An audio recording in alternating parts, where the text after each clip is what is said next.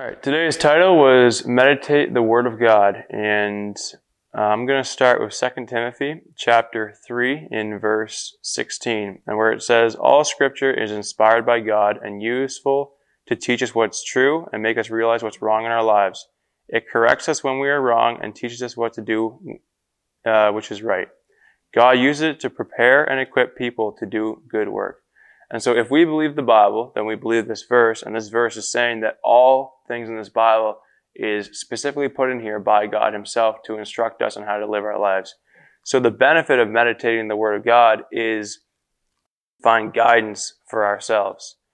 And we kind of went around the whole New Testament kind of talking about what exactly this means and and a really good way to kind of help us meditate the Word of God is, is found in Philippians chapter 4, verse 8, where it says, And now, dear brothers and sisters, one final thing. Fix your thoughts on what is true and honorable and right and pure and lovely and admirable. Think about these things that are excellent and worthy of praise. And so this means to be in a constant state of being thankful for what God's given us and always staying positive, thinking about the good things in our life that, uh, that God has given us.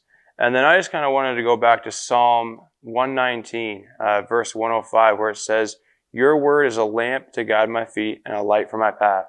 So again, all these verses are very familiar to us, but what we need to do is break them down and, and really meditate them, which means you go over them like one, two, three times and really try to find something for yourself and like a tr- true revelation because that's when you'll find proper guidance for your life. Yeah, because that revealed knowledge is what's going to keep you, right? That's right. Yeah. Amen.